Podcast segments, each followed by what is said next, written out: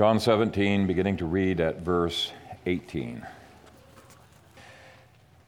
As you sent me into the world, I also have sent them into the world, and for their sakes I sanctify myself, that they also may be sanctified by the truth.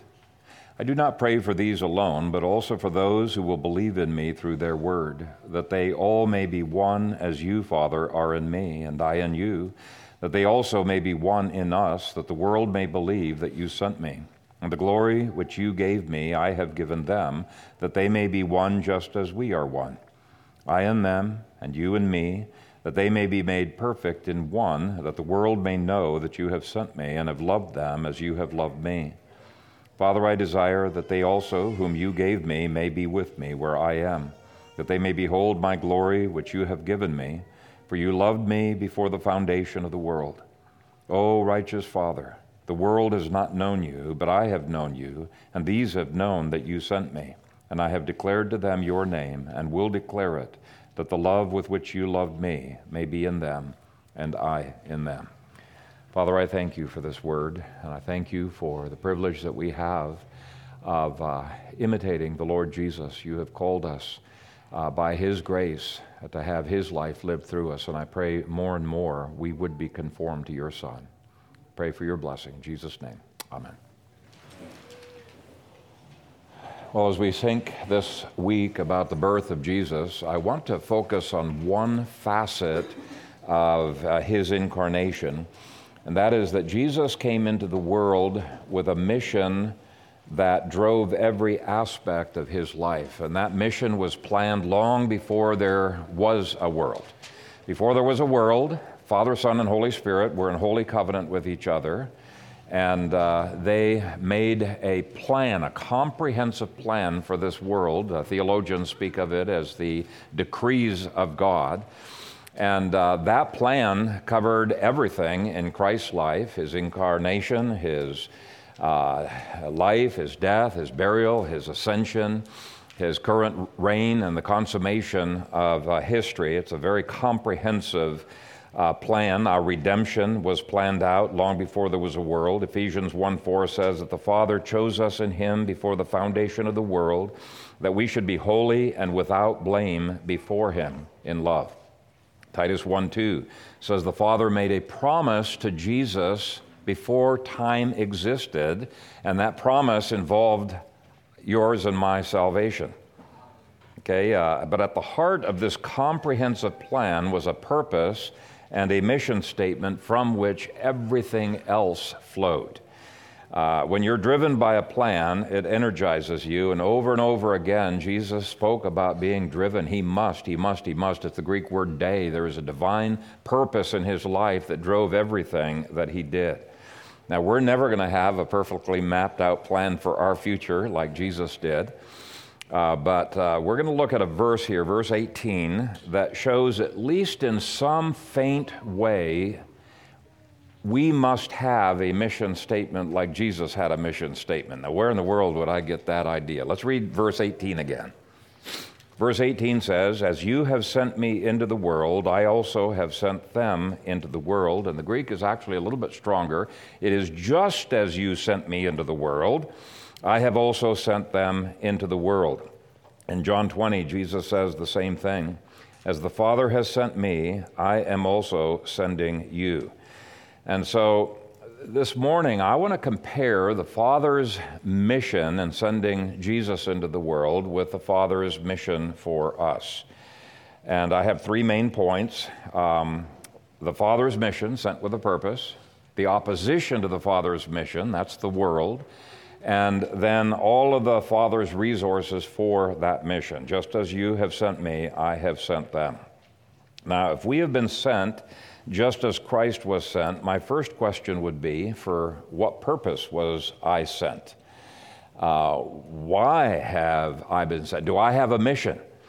In verse 4, Jesus says, I have glorified you on the earth. I have finished the work which you have given me to do. If we do not have a strong sense of God's call upon our lives, we're not going to know if we've finished the work God has given us to do on any given day, let alone at the end of our lives. But Jesus understood his mission. It was so concrete that he could say, I finished everything that the Father has given me to do. And since Jesus sends us in exactly the same way that the Father sent him, Jesus wants us to have a sense of purpose and mission in life. Now, yours and mine and his are going to look uh, quite different. Uh, it's been popular in some circles for uh, people to write a mission statement of what they want to be and do. But I think that a Christian mission statement needs to be looking at what the Father uh, wants us to be and to do. We shouldn't be inventing our mission, we should be discovering our mission. In fact, uh, throughout our lives, I'm convinced we're going to have to constantly be fine tuning our mission statement to make sure it's lining up with what God's giftings for us are, what His call upon our lives, what has He crafted us uh, to be and to do. We're all sinners. We're never going to be able to say at the end of our life what Jesus said in verse 4 that we've completely finished what the Father has sent us to do. But uh, I developed several decades ago a chart uh, here that uh, I spent quite a few weeks, uh, months uh, laboring uh, over uh, to seek to give a, a, sense of what it is that the Lord is driving me to be. And um, based on Romans 8, verse 28, that all things work together for good for those who love God, to those who are called according to his purpose my upward mentor. Every year I've tried to have somebody that I could learn from, and this is probably the most significant life transforming exercise I have ever been through. Uh, and uh, initially, I went into it a little bit reluctantly because it was a lot of work, and I thought, is this really going to be worthwhile? But uh, it proved to be very, very worthwhile for me. So, based on Romans 8 28, uh, he uh, had me look at all of the influences in my life going back as far as I could remember. And he said, It doesn't matter whether it was influencing you for good or influencing for you for bad. Take a look at all of these things, and we're going to start labeling these things. And so, as thoughts came to me of some of the people and the events, that happened in my life, I'd write them down on a sticky note. I would put it up onto a big whiteboard, and I started organizing that whiteboard according to uh, chronology from the time of my birth and uh, on. And uh, we labeled them uh, in this book, which I'll be talking about in a, in a minute. Um, uh, he gives all the definitions of these terms, but we labeled them as integrity checks, word checks, divine contacts, faith challenges, destiny guidance, negative preparation, life crisis, ministry conflict, leadership backlash, and isolation. And as I began putting those up on the board, I began, without even having realized it, I, I, I, came to the conclusion God had been using all of those things to craft me and make me into the leader uh, that uh, He wanted me to be. And without even realizing it, each of those events, even the bad events in my life, were beginning to develop values in my life over time. They were gradually formed values, and those are all listed at the bottom of uh, this chart. And you'll see that the whole chart is shaped like an arrow that is piercing the darkness over here.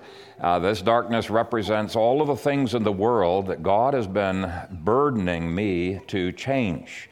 Um, these are the things that I weep over in the, in the middle of the, the night. Uh, they're the things I want to influence and challenge and um, make a difference in. And uh, the tip of the arrow right here is my mission statement that God has been crafting in me, uh, into my life.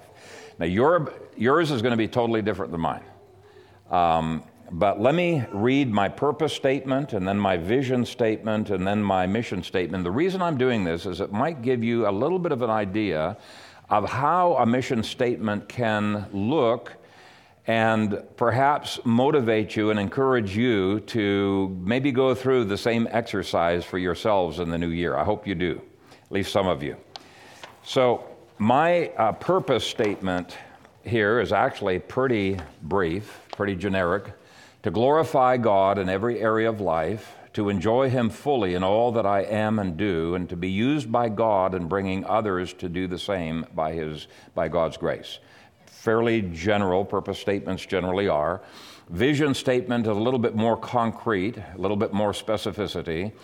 to live in the reality of God's authority, presence, and power so fully that every facet of my leadership, teaching, hospitality, evangelism, and other service is done with joy, out of deep devotion and love to God, and in a way that brings glory to Him alone, and that promotes not only the well being of my family, but within the realm of influence that God allows, the well being of the whole bride of Christ and the nations which are destined to become disciples of Christ.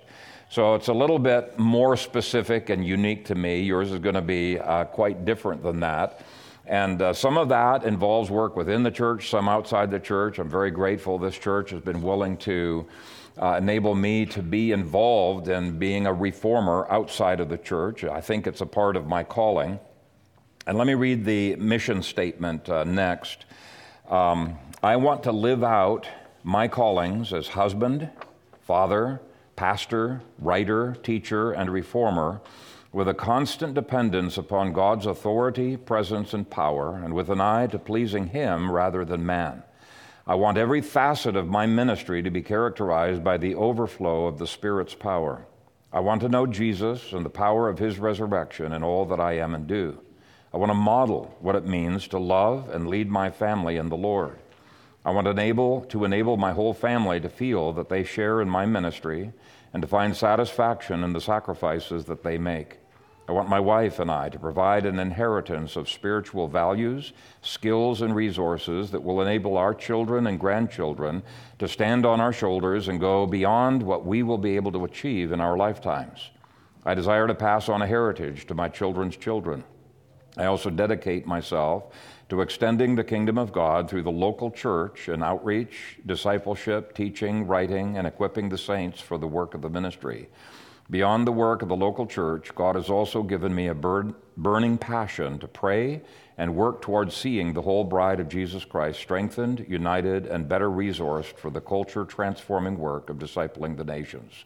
When God brings such revival upon the world that nations as nations are discipled, I want to have prepared an abundance of materials that can be used by God to help in the process of teaching nations to observe God's biblical blueprints. I want to train and raise up others who will do the same. Now, again, that's unique to me, and it captures the particular way in which I believe God has sent me into the world. But I would urge you to think about what mission God has created for you from the moment you were conceived, and actually before that. Uh, after the service, you can flip through uh, this book by Terry uh, Walling uh, here, which is the book that we use to take me step by step through this process of understanding God's call upon my life. It's called um, Perspective Timeline. You were conceived and you were brought into this world with a purpose. And it was not to be a selfish purpose, self serving, it was to be a purpose of glorifying God. And if you're a homeschool child, your schedule is going to look totally different than mine. Same with a homeschool mom. But I think that there's going to be some overlap of your deepest passions with my passions and the passions of the Lord Jesus Christ as expressed in this prayer here. And uh, to get at some of those passions, I want to look at several verses here that at least give you hints of how your own mission statement might need to be tweaked. And we're going to start with verse 1. Jesus spoke these words, lifted up his eyes to heaven, and said, Father, the hour has come. Glorify your Son, that your Son also may glorify you. Christ had a passion to glorify the Father in all that he did. Now, he did it in a different way than you and I would do it. But as we approach the beginning of the new year, I think it's worth asking whether our mission statement, the way it's worded, needs to be tweaked so as to, to highlight or glorify our calling in a way that glorifies God. Here's how uh, Jesus worded it in Matthew 5:16. Let your light so shine before men that they may see your good works and glorify your Father in heaven. So he's not denying that you have glory, that you have light, but he's saying the way in which you engage in your works and show forth that light, it needs to be crystal clear to others that this light originates in God and glorifies God. Okay? Uh, let your light be done. excuse me, let your light so shine before men that they may see your good works and glorify your Father in heaven. So that's really one way that we could parallel Christ in verse 1 in a very faint way. Look at verse 2. As you have given him authority over all flesh, that he should give eternal life to as many as you have given him. Now, we obviously don't have authority that Christ has over all flesh, but just as Christ had delegated authority we have some delegated authority, not all the authority Christ had, but the authority that we have over our bodies, over our resources, over our families. Uh, needs to reflect Christ. Christ had authority because he was under authority. And our mission statements are going to look different than Jesus's and different than each other's. But that does not mean that there are not some common elements in it. Do we see our authority as delegated, accountable? And secondly, is our exercise of authority for the purpose of giving life and benefiting others, or is it a selfish exercise of authority? I think it's a good question to ask. We have a stewardship of things and of people, and we're accountable to the Father to exercise it to His glory and also for the best interests of others. Look at verse 3. And this is eternal life, that they may know you, the only true God and Jesus Christ, whom you have sent. Now, throughout this prayer, Gary has been showing us that one of the purposes that Christ had was to do help us to know him and the Father better. Intimacy with God does not just happen. It needs to be planned for, and Christ's plan dovetailed with the Father's plan and also enabled others to know the Father in this way. So, does your mission statement include a passion for knowing Jesus. It really should. Uh, and has that part of your mission statement and all of the other parts we're going to look at actually made it into your schedule? Because if it doesn't make it into your schedule, it's just theoretical. It's not truly a goal, it's not truly a mission. Paul said that his goal in life was that I might know him and the power of his resurrection. Philippians 3:10. Look at verse 4 and I've already read this one, but I think it bears reading again. I have glorified you on the earth. I have finished the work which you have given me to do. And don't think of Jesus' work as only being preaching. You know, we tend to just write off verses like that because we're not preachers, so we're not going to even think about how we could imitate him. No, part of, uh, of the work that God the Father had given to Jesus was to be a model toddler. Luke 2, verse 40 indicates that during his toddlerhood and young childhood, he engaged in it all with grace and wisdom. And so he's a model to you children, and we need to imitate him on that. Luke uh, 2, verse 51 indicates that Jesus pleased the Father by the way that he submitted to his earthly parents as uh, their, his authority. So, you teenagers, um, you know, even though you've not fully developed what your mission in life is, it's very unlikely. Sometimes people do at a very young age uh, have a, a clear view of that. But it doesn't matter. You know that at least it includes honoring the Lord in your teenage responsibilities. How about Jesus' carpentry? Most of Christ's life, he was involved as a carpenter up to age 30 which to me proves beyond any shadow of a doubt there is no such thing as a secular calling. Uh, his carpentry was a part of the Father's mission. It was uh, God's desire that he engage in carpentry to the best of his ability, and he was probably a fantastic carpenter because he wanted to please the Lord in his carpentry. Um, his uh, caring for his mother and his, her, her old age was a part of the work that the father gave him to do. And so the point is, he was a model child and teenager and uh, a model um, uh, custodian of his mother.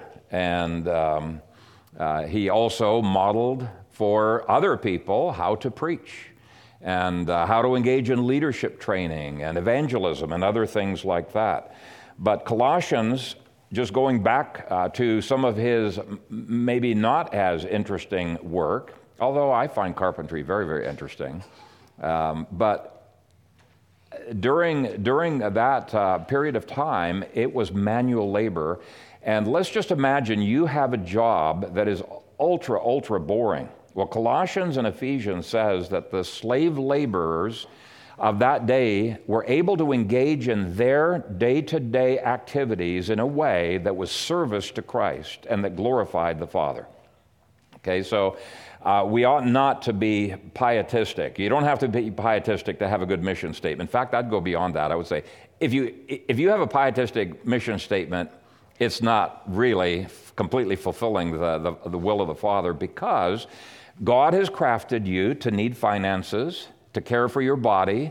Uh, these, all of these things that are left out of pietistic mission statements are a part of God's mission for you. And so the point is, we need to be missional in absolutely everything that we do, just as Jesus was. Uh, even the giving of a cup of cold water. Now, again, none of us are going to be able to say we've perfectly finished the work that God has given us to do, but it should be our longing as it was Paul's longing. Uh, look at verse 6. I have manifested your name to the men whom you have given me out of the world.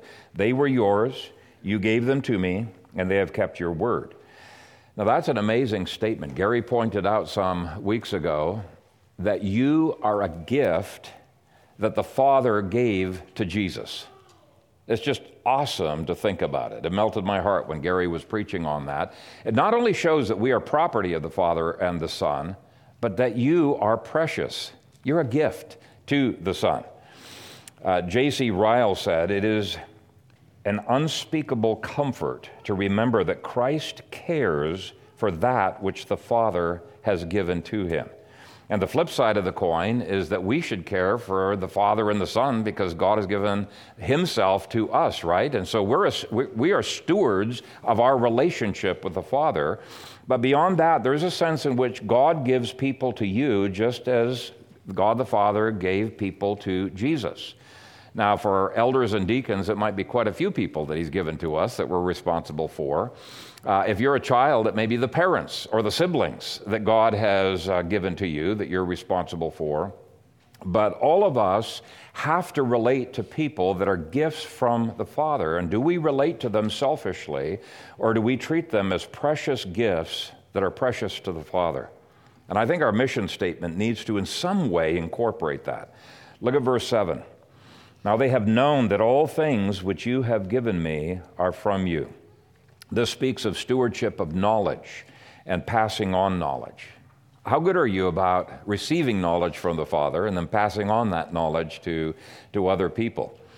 Um, and I think even you kids can do this. Jesus said, uh, in Luke, it says that Jesus grew in knowledge, and he must have engaged in that stewardship quite well because by the time he was 12 years old, he was uh, in the temple dialoguing with the teachers there, and they were learning things from him. Now, you may not know as much as we adults know, but you children may be entrusted by the Lord with insights into His Word that we have not gotten, and we parents need to be humble enough to learn from our children. So, even that can be a part of our mission statement. Look at verse 8. For I have given them the words which you have given me, and they have received them, and have known surely that I came forth from you, and they have believed that you sent me. Now, I'm not going to go through every, every verse. I think I've gone through enough to, for you to get the point. But if you went through every verse in this chapter, I think you would realize that Jesus is an incredible model about what it means to live by the Father's mission in absolutely everything that we do. He received his mission from the Father, he fully lived it out. He did not invent it, and neither should we. In verse 9, uh, the Father's mission involved passionate prayer. Verse 10, it involves commitment to community.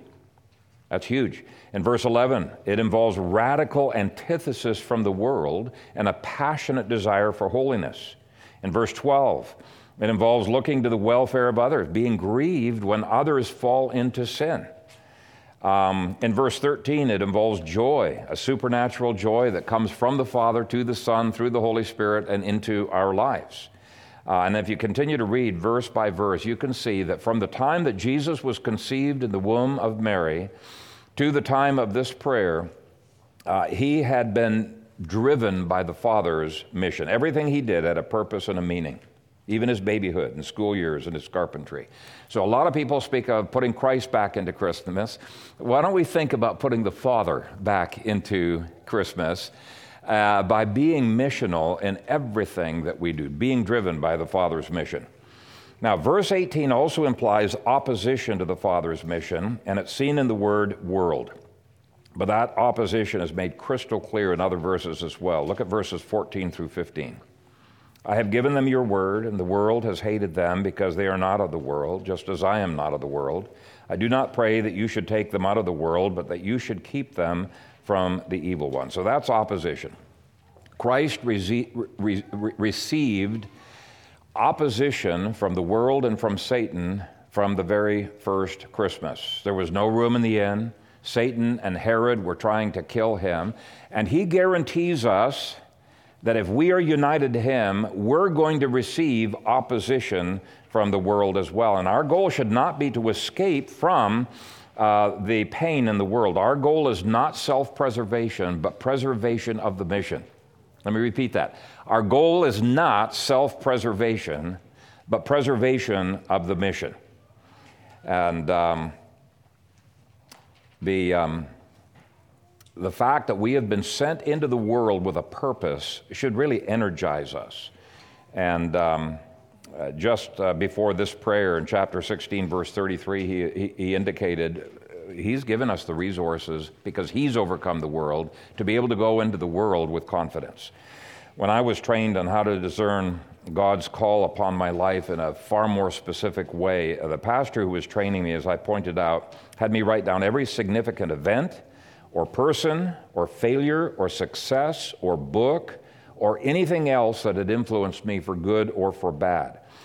And um, as I was putting them up on the board, I began seeing patterns that developed. For example, one of the patterns that came out was that before every time that God was transitioning me into a new stage of growth in my life, He introduced a whole bunch of painful things into my life.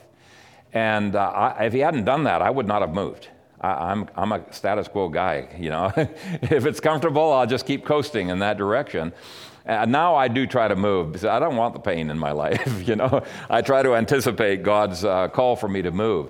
But uh, I talked to this pastor and I asked him, how, how frequently has this been the case with others? He said, everybody. He's taken thousands of people through this, and he said, every single person, it seems that there's these patterns where there's coasting, then God brings pain, and without that pain, they wouldn't move into the next stage of their life. And I began seeing other patterns begin uh, to come out.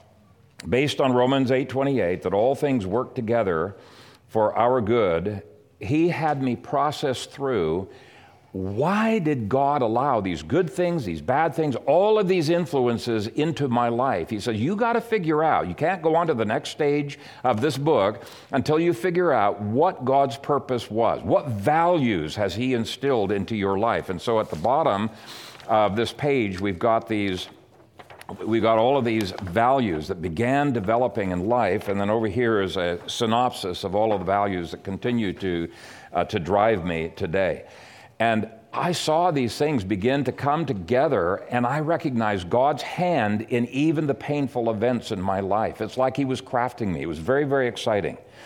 Uh, there was a purpose for even the painful events. In fact, uh, one of the things that moved me to tears, uh, you, you heard, I don't know, was it last week, a few weeks ago, uh, some of the painful things that I went through in boarding school. Well, for the first time in my life, I saw how I had to go through those painful events for God to craft me into the specific kind of leader that I needed to be. And so, uh, what I began seeing is that Satan and the world were just tools in God's hand. They were puppets. They were being used not to destroy me, but actually to help me to grow. For one thing, it gave me a new sensitivity to be able to counsel people who are going through similar kinds of, of problems. And so, if you examine uh, the things that I've put into the bad things of life, that's all the darkness of the world over here, um, those are very unique to me but that opposition that was over there um, did not discourage me or take me down in any way. In fact, to this day, when I look at those things, I'm energized to do something about it. A lot of people get very discouraged when they see the bad stuff that's all around them. And I think, no, that's why I have a purpose in life. That's why God has sent me into the world. Now, I'll hasten to say this chart represents my own unique calling. You cannot copy it. you could look at it to get some ideas, but it's going to be completely foreign to you. God's got a unique calling for each of us, and we need to discover them on our own. But um, the things in that right column, those are the things, as I mentioned, that make me wake up in the middle of the night and weep and pray and uh, want to write something new, you know, to, to influence and, and to make a change. And because I have this sense of mission that the Lord has sent me into the world, uh, rather than giving up, uh, it energizes me. And so the Father's role in the Christmas story reminds me that just as the Father sent the Son into a world of opposition that desperately needs changing, He sent me into a world that hates Him and that desperately needs changing. Your calling may be to just bring your toddlers into a stronger awareness of the Lord and to be more consistent in the way in which you train them and discipline them. Or your calling may involve leveraging your work for advancing uh, the kingdom. But it's guaranteed that all of us are going to have the world, the flesh, and the devil resisting us and opposing us to some degree. And um, if we look to what the and what Jesus has provided, what the Holy Spirit empowers, we're going to face those things with faith, with hope, with love, and not with despair. And so we've seen that we have a mission, just like Jesus had a mission. We have opposition, just as Jesus had opposition. But let's look lastly at the fact that just as Jesus was given adequate resources to be able to fulfill his mission, the Father has given us adequate resources for our mission. And I'll just look at a sampling of these resources. The first is joy. Christ wants us to have such fullness of joy that it spills out of us. Verse 13 says, But now I come to you, and these things I speak in the world, that they may have my joy fulfilled in themselves. That's a resource. If it's a resource, what did the joy that Jesus had do for him? How was it a resource?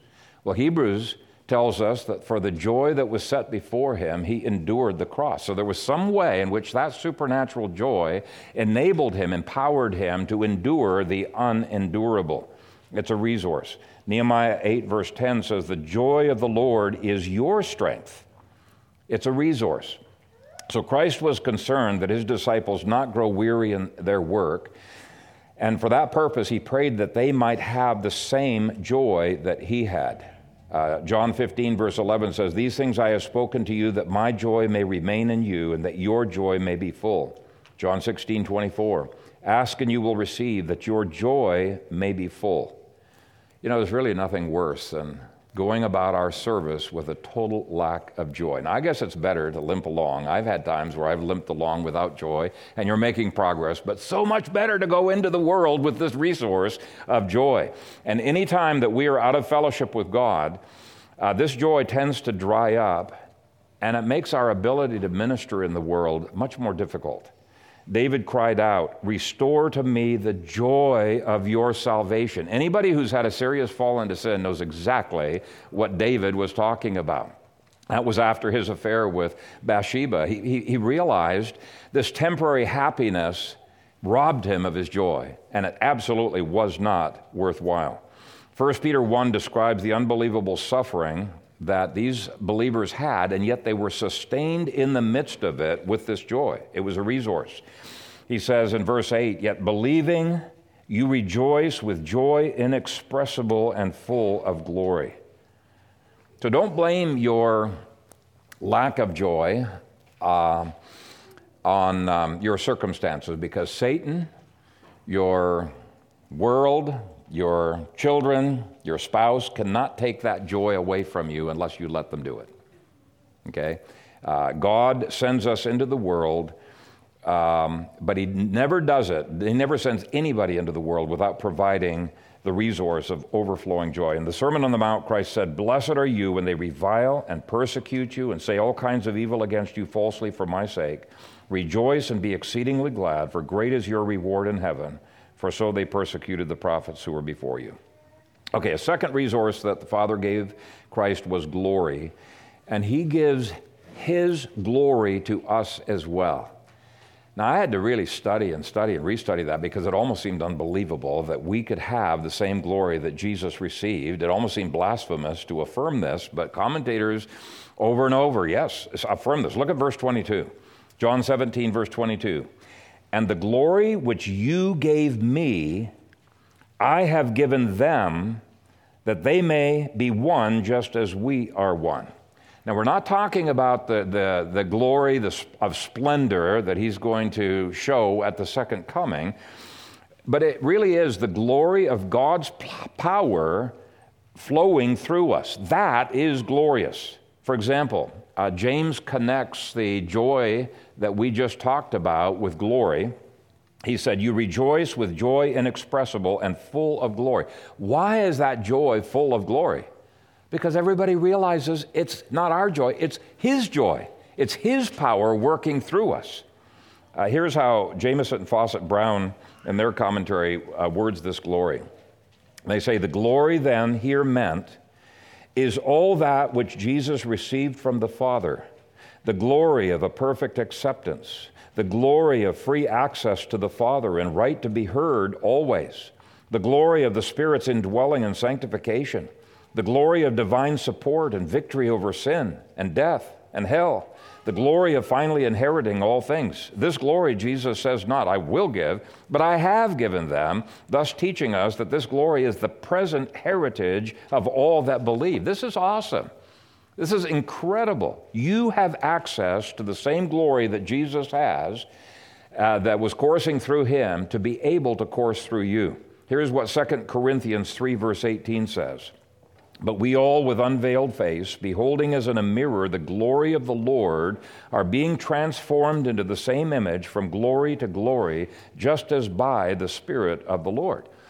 Now, we have this tendency to feel sorry for ourselves and excuse the fact that we're not taking our mission, we're not doing what God has called us to do, because we don't have adequate resources, and Jesus denies it.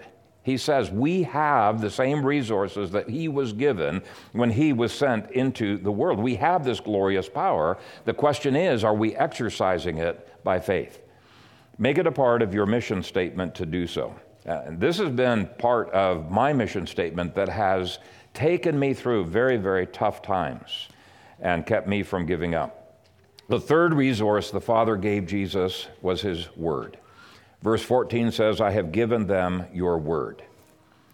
Do we have access to the same word? Absolutely, yes, we do. Verse 8 says, For I have given to them the words which you have given me, and they have received them, and have known surely that I came forth from you, and they have believed that you sent me. See, it's only the Word of God that has power to bring people to faith. Only God's Word is an infallible guide. Only God's Word has the power to sanctify us. And we have that Word. Hallelujah. we are not shortchanged at all. Verse 17 says, Sanctify them by your truth. Your word is truth. And there are many scriptures indicate we need to be taking this word into the world, into politics, into every area that we uh, go out into.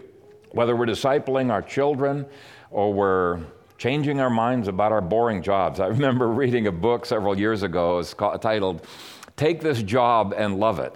Uh, you know what he was tempted to call the title of that job.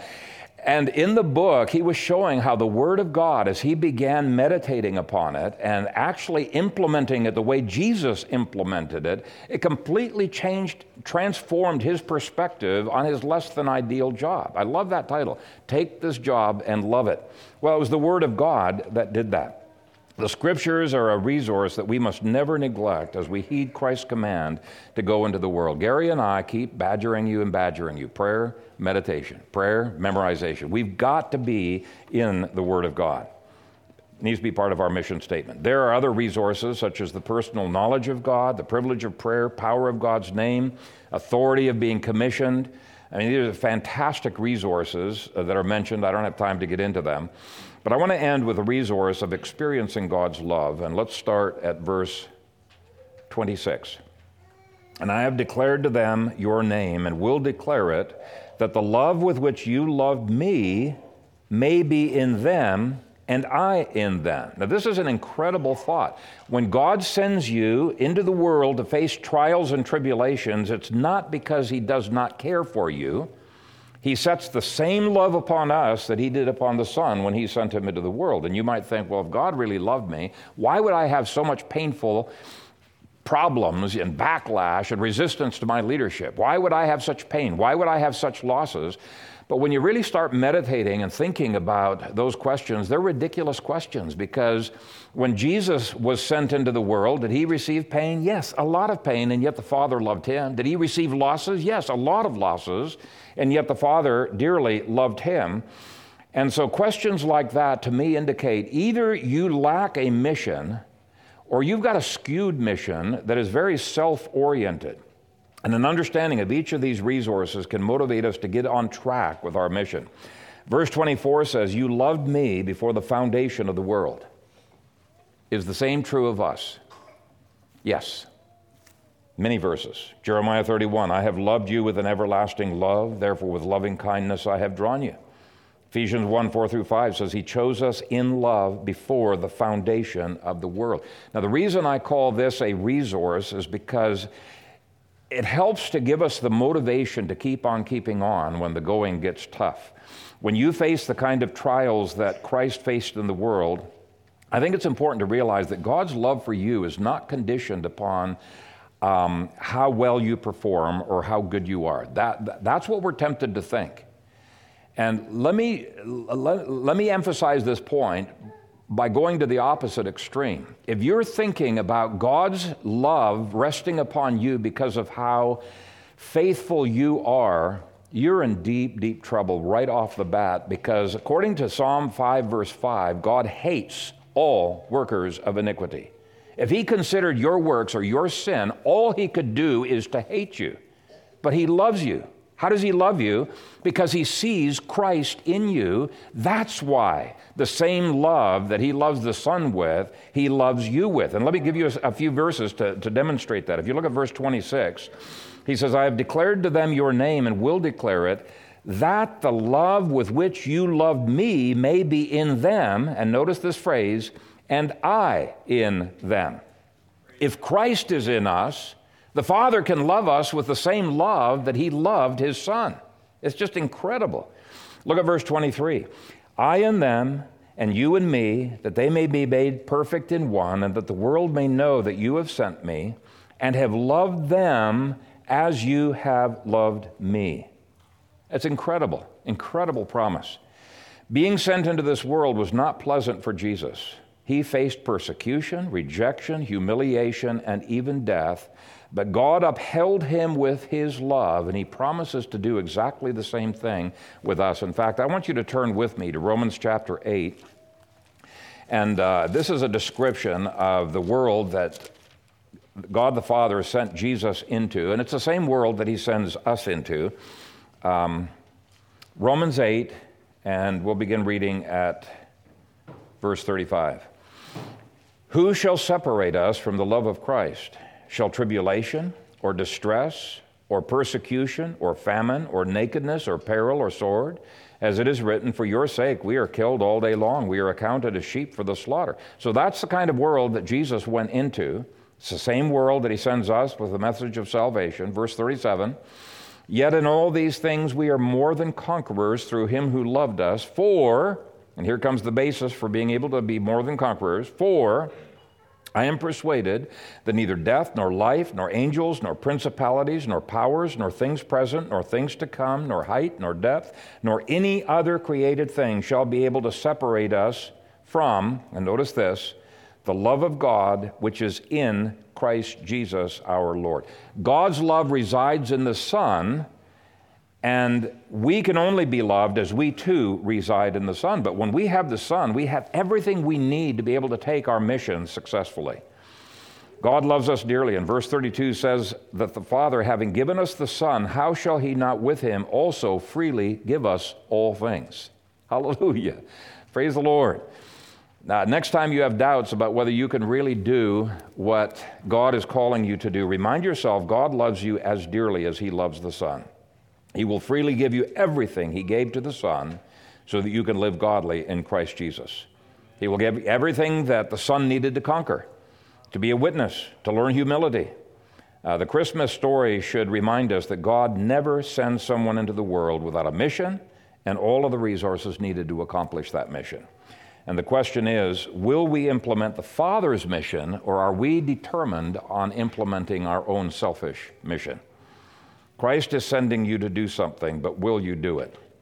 And again, people, thoughts come into their mind. Yeah, if I had more love, if I was more like Pastor Kaiser, if I was more like somebody else, uh, if I had more understanding, more boldness, then I could do my mission. But God gives those graces to people who are willing to serve as they step out in faith in order to do it. Okay, it's like the man with the withered hand. Uh, you may remember that gospel story. He had not been able to move his hand in years, and Christ comes up to him and he says, Stretch forth your hand. Now, that man could have said, Lord, you're asking me to do something ridiculous. I cannot do this. Uh, you need to heal me first, then I can stretch it forth. I'm convinced if he had said that, his hand would never have been healed. So it was in the act of obeying Christ, doing the impossible, doing his mission, as it were, that God came through and healed his hand. And we see this over and over and over again uh, in, in, the scriptures. It is as we step out to do the impossible that, uh, and usually not before, that God comes uh, through for us.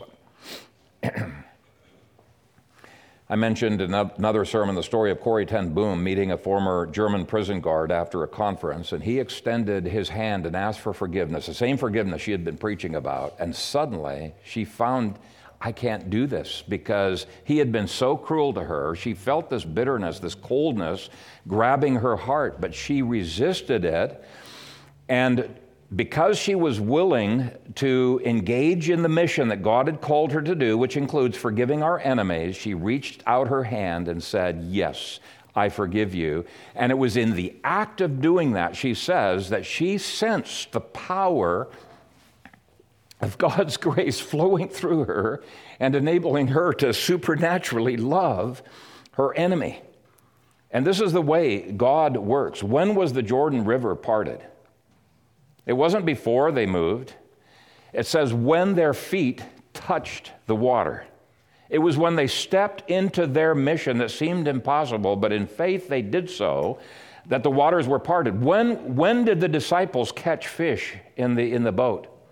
It was when they, they'd been casting nets all night long. It was when they cast out their net in obedience to Christ that it was filled.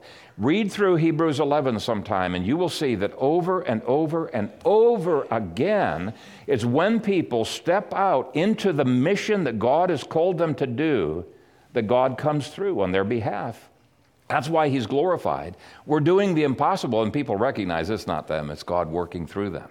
This is what our mission should be, uh, should be like. Jesus said, Just as you sent me into the world, I also have sent them into the world. And so may you enter this Christmas season able to celebrate the fact that you have the same resources that Christ was given when he came into the world. And may you be able to celebrate that because you too are willing to take up the challenge. You have a mission from the Father that is unique to you. Be sure to discover it and fulfill it by His grace. Amen. Father, I thank you that you call us to do the impossible.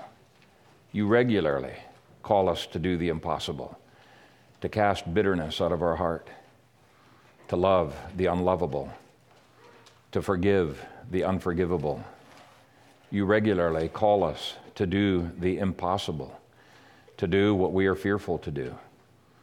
Uh, Father, I pray that we would take on the mission that you have for us, doing it in faith that if Christ is for us, who can be against us? Uh, may we not look to our own resources. This was a failure that I had over and over again, looking to my faith, looking to my repentance, always wondering if it was adequate. Father, has nothing to do with us. Help us to fix our eyes on Jesus, who is the author and the finisher of our faith. May we be missional in all that we do. And we pray this in the strong name of Jesus. Amen.